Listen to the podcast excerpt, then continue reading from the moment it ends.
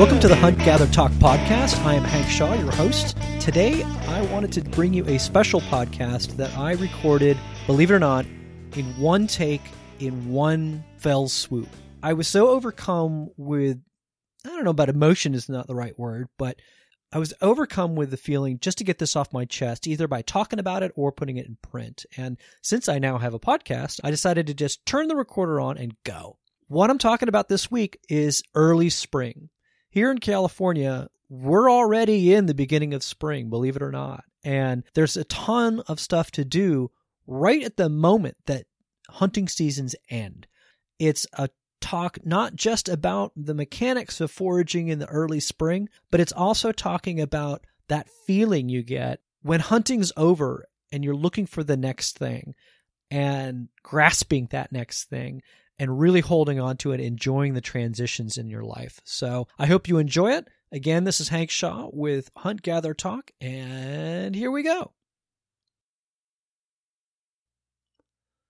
So we finally got outside today. It's been, God, I don't know how long it's been. I mean, I've been duck hunting a lot this winter, of course, and that is outside, and that's plenty of exercise, and it's getting out in nature, sure, but I haven't been foraging in ages, and I, I don't even know how long it's been. I think just months, months, I think, and it, it and it kind of hurts me because I spend a lot of time in front of the computer, and yet my whole life is geared towards being outside, and and it's that push pull that can really kind of grind you down a little bit.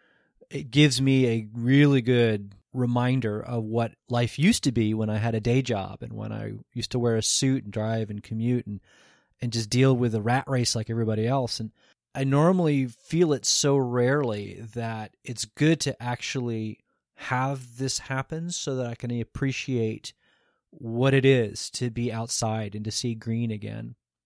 So I took a walk just along my normal spots and and today is January 27th. And that does not really seem too springy to most people because it isn't. I mean, January 27th, eh, eh, where I used to live in Minneapolis and St. Paul, that wasn't even the end of the beginning of winter, let alone the end of winter. It was the beginning of that long period of suck that you get in the northern tier. So I am deeply sympathetic to the fact that most of the rest of the country and Canada, for that matter, is still locked in winter and will be locked in winter for at least 60 days and sometimes 90 days. And if you're in the northern part of Canada, a lot longer than that. So the fact that I saw the first almond blossom today and I walked around in a t shirt and miner's lettuce is growing and wild onions are coming up and there are some of the spring mushrooms have shown up. All of this is deeply, deeply gratifying to me. But I'll, I get that it's almost it's almost something that I can't just talk about. You know, if you've ever had this case where you and your spouse or your significant other you've been together for a while, so normally you can talk about anything, and let's just say on day one you just had a fantastic day, you got a raise or you shot a limit of ducks or you know you found all kinds of good mushrooms or you caught a bunch of fish or, or whatever. You just had a really good day for whatever reason it was a good day. And you get home and you find that your significant other or spouse or, or person that you care deeply about has had a shitty day a terrible day. And that person is deeply depressed and just doesn't want to hear it and wants to have a beer or a glass of whiskey and just go to bed and just make sure that this day is over. That's how I feel right now. I can't talk about my good day because to talk about such a grand day when a person that you care about has had such a crappy day, that just seems cruel in a, in a way that, that only can happen between couples. And that, well, you're not married to me and, and we're not couples, but I do feel a kinship with Hunter, Angler, Gardener, Cook Nation. And I don't want to kind of rub it in, if you know what I mean. So I rarely talk about my springtime adventures until later, until other people can experience spring. So I might write about miner's lettuce or spring greens or the spring mushrooms that I look for, but I typically won't do it in January because that just seems really mean. Well, I'm going to talk about it right now. Sorry if this makes you sad, then just don't play this podcast until it's springtime where you are. But but there are lots of people who live and listen to this podcast and read Hunter Angler Gardener Cook who live here. Or if you think about it, I'm in Northern California. I have friends like Pascal Baudar and Mia Wasilevich who live in Southern California. They're they're already deep in their foraging year. And the Arizonans and the New Mexicans and people in Houston or New Orleans or Southern Florida. There are a lot of places that are a lot more balmy than even where I live. I mean, heck, we can we can go below freezing all the way up until tax day. Now, with climate change or whatever you want to call it, that hasn't happened in 10 years, but in theory, we could get a frost on April 15th. It just doesn't seem to happen. And in fact, we have not had a hard frost in 2 years. We'll go below freezing, but we won't really get that 27 degree hard frost that kills a lot of things. So it's just kind of cruised along and and one of the things that I really really loved seeing today is I have a route. And the route that I take is it's set. It's set to the point where if there were no sidewalks and no trails, there would be trails right now. It is a set of places along the American River that I have walked for 11 years now. And it's near my house. And I get to see what the wild world is doing. And Sacramento County has been kind enough to create a riverine park that goes all the way from actual wilderness in the in you know on the on the upper American River all the way to downtown Sacramento. And along this band of wildness, anything can happen. There have been mountain lions, there are Boone and Crockett deer. I busted a huge covey of California quail today. I mean, there had to be 60 of them in it, and it was it was super cool. I just love watching them and they, that liquid sound that they make. And I just sat there and watched them do their business for a bit, and it just was super cool to see their little commas on their heads and scurrying around and doing whatever it is that quail do. But there's wildlife, and when there's wildlife, there's plant life, and there's plant life of infinite variety along this park, and it's very interesting to look at. And it's all starting now. What really makes me feel so so happy is for the first time in three years we've had a lot of rain we have an El Nino year this year, and we've had a ton of rain. the the The nearby Folsom Lake has gone up something like sixty feet in the last two months, which boy we need it because we're still not out of the woods. We we're below where we were last year, in fact, but we're gaining ground, and and I hope to continue to gain ground. And and water is the key. And last year, I distinctly remember walking the same route and seeing nothing. You know, just seeing plants just hanging on by their roots, which would, I suppose, be the equivalent of a plant fingernail. They're just hanging on. I mean, and nothing was big, and there was no mushrooms, and everything was stunted, and, and, and the whole earth felt sad. It, it felt like it was getting ready to die, and it was super depressing. I mean, it was not fun to make that walk, even though I knew that as little rain as we had last year, it was that was the nicest this was ever going to be. This year, today, today was an entirely different story. Today, everything is everything's banging. You know the the mushrooms are everywhere, and the plants are already coming up, and I'm seeing you know the beginnings of flowers even, and it's not even Super Bowl. And again, I apologize for those of you who live in colder climates, but for us, we start to see tree flowers, you know, um, things from the prunus variety, like uh, like wild plums, and all of the domestics, like almonds and cherries and apricots and things like that. They start right around Super Bowl, and they're always in bloom by St. Valentine's Day. So things come early, and we're starting to see that now, and it's really it's gratifying to see that. So, what did I see today? And it's fun because I get to see places that feel like old friends.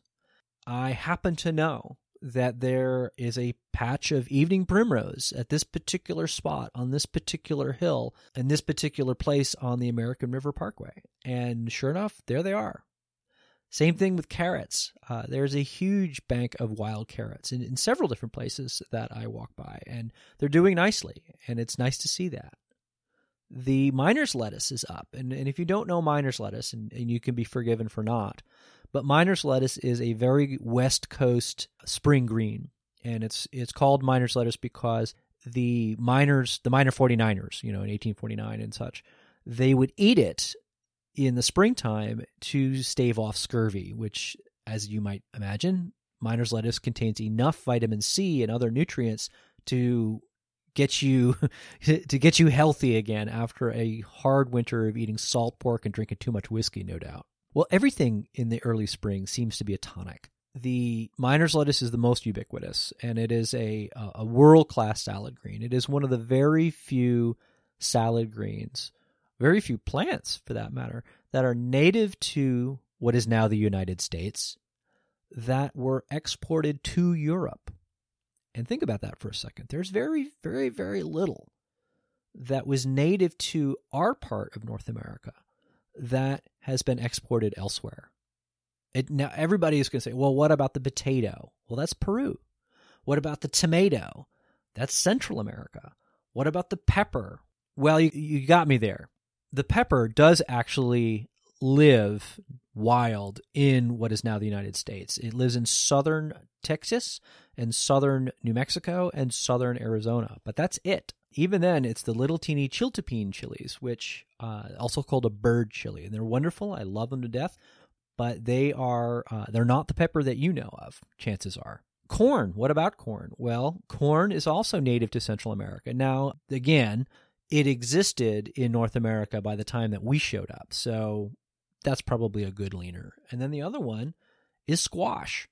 Great number of squashes also, they came with the corn, same with the beans. So, virtually all of the beans that you have ever eaten are native to the New World. The only Old World beans are garbanzos, also known as chickpeas. Fava beans are Old World beans.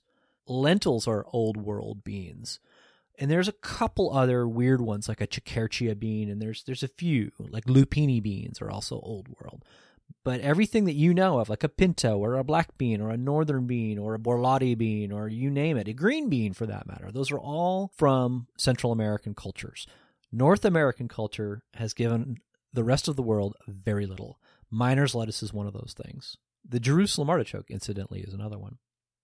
Miner's lettuce is a low, ground covery, matty thing of heart shaped and then circular leaves, depending on how old it is. And right now they're just very young, and there are only a few places where you can grab it. I happen to have it growing all over my backyard, so I didn't have to bother picking any today, but I could if I wanted, and it was really comforting to see that. Walking through and just sort of looking at everything, and the, the, the the gray pines, which is one of our unique pines to the Central Valley here in California, they will develop very significantly large well they're sex organs actually. You know like a cone and a and the opposite of a cone which is i there's a name for it that escapes me at the moment. But these sex organs will eventually clot up with pollen bright yellow pollen. And it won't happen for quite a while but the but the actual things that will have the pollen have already started to form. So things are starting to move this is a warm period in what has been a relatively cold winter. And by that, I mean high 30s and low 40s. It never really gets super cold here. So I was looking for blewit mushrooms, and I was looking for oyster mushrooms, and I was looking for honey mushrooms. Those are my area's three edible mushrooms for the winter. And on a good year, I can I can pick pounds and pounds and pounds of blewits and uh, there will be a link to how to figure out blewits on this page. But they are a lovely little mushroom. They're violet, and they taste just like a regular mushroom, except they uh, they're violet and they smell a little bit like concentrated orange juice. yeah, it's trippy, but that's a great way to identify them. But I only found two today, and I found a bunch of really old, ruined ones And then I found a patch of honey mushrooms where I knew they would be because honey mushrooms are they're parasitic mushrooms. So if you see them on a tree, that means they're destroying what's left of that tree. They tend to not grow on living trees. And they come back year after year after year after year. And there's one patch that I have literally been coming to for 11 straight years. Well, I missed it. They were ruined. They were melted. There was a, just a, a heap of black goo sitting on the base of this tree and and well that was a little bit disappointing. Honey mushrooms aren't really my favorite. They're they're okay. They're they're good for like a pierogi filling or a ravioli filling or to add bulk in a mushroom ragu but they're not something that you really want to highlight. They're just they're nice. They're mushroomy. Uh, there's they're just not very special. But i missed them then i missed the blewits so that's kind of a bummer. Although they may come back. I, I picked Blewits here in the Sacramento area all the way into March. So depending on how cool it stays and how wet it stays, we may see them again. Oyster mushrooms, they're a crapshoot. Everybody knows what an oyster mushroom looks like. And I have four or five patches, and only one of them is not known by some mysterious other mushroom hunter who I've never met. I always often see cut edges of the oyster mushrooms at the spots that I know of. I'm like, damn it. I always imagine this person is Russian, so I'm going to call him Ivan. You know, Ivan's been there before me. You know, I mean, the reason I do that is because it, there are a lot of Russian immigrants in my area, and the, the Russian immigrants are crazy for mushrooms. So I have a lot of competition in, in my home region, and, and so the competition's always going to be Ivan. And Ivan got the oyster mushrooms that I wanted today. So those are my uh, winter mushrooms, but they're mostly gone. And it sort of made sense because the miner's lettuce is here. The curly dock is just coming up nicely, and curly dock is another spring green. Uh, there are versions of it that live all over the country. Curly dock is actually a western; it's it's from Europe, and it's a uh, invasive species. The other thing that is on my list in the springtime are uh, wild onions. There is a invasive, again, European wild onion that is called a three-cornered leek, and that is just about popping up right now. It's it's a good eight inches above the soil, and it grows near streams. And the streams now are pretty high because we've had so much rain, so they're getting all the water they could possibly want, and it's going to be a banner year for three-cornered leeks. And what are they? They are, as they might, as you might imagine, three-cornered. They're triangular and they are a green onion. They grow in very thick clumps along wet places. And when they start to flower, which shouldn't be for a couple of months, even here, they have a very pretty little white flower. And of course, they smell like onions. So that's that's a, a foraging trick for you. If you are looking for wild onions, they smell like onions. If you have something that you suspect is an onion and it doesn't smell like an onion, it's not an onion. So don't eat it the birds were here too. I mean, one of the things that I noticed today is there were no flickers. It's January. There should be flickers everywhere. They come from the high Sierra and then they come down here and hang out in the nice weather in our winter so that they don't get covered in snow up north. Well, it's funny I just said that. Where I live up north can also meet at high altitude, and it's a funny little verbal tick that everybody seems to have here. But anyway, what I mean is that the flickers spend much of their year at high elevation, and then they come down here in the winter, and they seem to be heading back up to middle elevations at this point. Although any good cold snap will bring them back down. But the biggest thing that I saw that I thought was fascinating was there's a spot and again these spots are all like old friends you know i i know where to look down i know more or less what time of year and sometimes even what day of the year that I need to go. And there's a, a little cluster of oak trees at the bottom of a trail. And it's in a deep, dark place. You know, you wouldn't think that there would be too, too many deep, dark places, you know, on a, on a river, but this is in, tucked in a hollow. And in this hollow, right around now, you can find what is called an Amanita vernicoccora. Uh, it's a Latin name for a springtime edible amanita mushroom. And I know that sounds crazy that there are edible amanitas, but believe it, there are. I am um, hesitant to talk about them because I don't want people to go off half cocked and think, hey, you know, I'm just going to go pick this mushroom and eat it when you really, really, really need to know your stuff if you're going to pick Amanitas for the table. This is a family of mushrooms that contain both the most lethal mushrooms in North America and some of the best. But it's not for beginners. It's really not even for intermediate mushroom hunters. It's it's a kind of a mushroom hunter 3.0 kind of thing. So, anyway, I happen to know what this mushroom looks like it's yellow and it's big and it can i mean the one i picked today because there was one there the one i picked today weighed almost a pound i mean they're just very very large mushrooms. So there it is. You know again i was saying last year and the year before and the year before that it'd been so dry that all of these tried and true mushroom spots nothing happened. And I can't tell you how happy I was to see this bright, shining white cap of this giant amanita mushroom. And I, you know, it's, it's funny. So I'm about to bend over to pick this thing, and some biker, I see some bikers come by. So I, I, I do what I always do, and I stand up and I start looking at my cell phone as if I'm, you know, more engrossed in my cell phone and some stupid text than I am in the environment around me, which is very much not the case. But it's a great deception for people on bicycles and joggers. Well, the guy goes by and I bend down, I pick this thing, and you know, I I throw it in my little bag, and I come home, and there's something weird, really weird.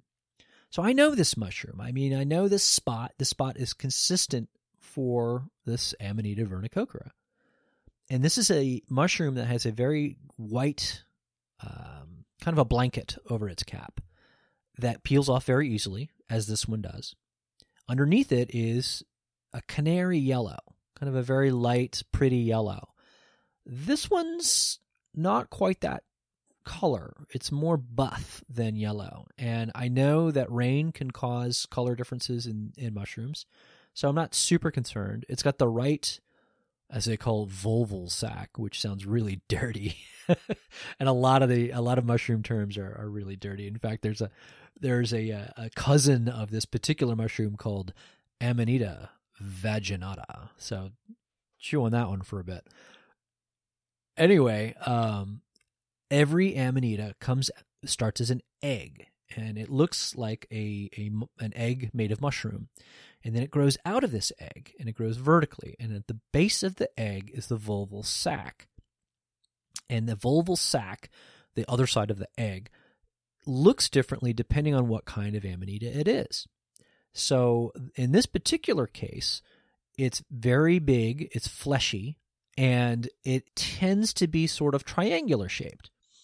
So this one was. Uh, and in fact, I am 98 percent sure that this particular mushroom is indeed an Amanita vernicoccora. It's in the right spot, it's in the right tree, has almost all of the distinguishing characteristics except for one. And that is Amanita vernicoccora has distinct striations all around the edge of the cap. And this is a, a distinctive feature that many edible amanitas share. Not all, but many do. Caps that don't have these striations tend to not be edible. And in fact, the death cap and the destroying angel, which are findable at this time of year, are distinct in not having those striations.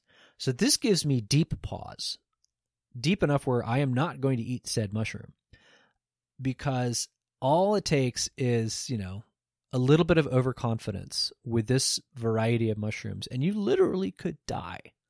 And no life is worth a mushroom. So I tell you this story for two reasons. One, episode three of this podcast was all about identifying mushrooms for beginners. And if you have not listened to that podcast, go back and listen to it because uh, I, I walk you through all I walk you through everything that you need to know to get started. And what I just walked you through a second ago is some very 2.0, 3.0 kind of deep mushroom knowledge. And the teachable moment for that is even though I've been doing this for decades, if a mushroom in a particular class, and that class can be send you to the hospital or worse, everything has to be right. You can't will a mushroom to be what it what you want it to be. It is what it is, and you have to be clear eyed about that. So I'm just not going to eat that mushroom. I know it is. My intellectual brain says yes, it is, but the little safety switch that everybody should have says, ah, not worth it. The second reason I told you about this is that this is a spring mushroom. This is a mushroom that only appears right when winter gives way to spring here in Sacramento. It's a harbinger. It's one of the very first things that comes out in terms of the spring. Well, mushrooms aren't flora, but you get my drift. Miner's lettuce comes out, those onions come out. We start to see the springtime mushrooms, and things start to move. And it's fascinating that all of this occurs right around the end of duck season, because duck season ends on Sunday, the 31st. And then the Super Bowl comes, and then I wake up, I blink, and I think, what have I been doing the past hundred some odd days? Because it, it almost is, it's almost never foraging. It's almost all hunting of some sort. And then my life starts to change and turn green. And it's this moment where I put the gun away and I pick up the backpack and I start foraging again. And it's it's one of my favorite times of the year to transition from one part of who I am and what I do to the next part of who I am and what I do. A lot of us have those transitions, and maybe it's a sport that you play that has a season. Maybe it's the end of a busy season at work, and then you finally have time to rest and look up. Maybe it's, I don't know what. Maybe it's your other pursuit. Maybe you're a big turkey hunter and you're waiting for turkeys and or something like that. But savor the transitional moments is what I'm saying. Savor them and recognize them and and embrace them when you can because at some point it'll be a slog and I'll be bored with the green vegetables and you know the the spring greens and the the spring mushrooms. I'm like, oh God, my kingdom for tomato. Or, you know, I just want to grill something or or whatever. But right now it's still fresh and new and fun. And when you have that in your life, whatever it is, hold on to it. That's all I got to say. Well, that's the podcast for today. I wanted to just share with you uh, a little bit of my springtime fun. And again, I keep going back to this. I am sorry for everybody who lives in snowy places. Uh, this is just one of the reasons why I live where I live. And I wanted to share it with you today. So sorry if you're shoveling snow. Enjoy your winter. Uh, enjoy your springtime. Enjoy it being outside. And I will talk to you next week. Thanks for listening.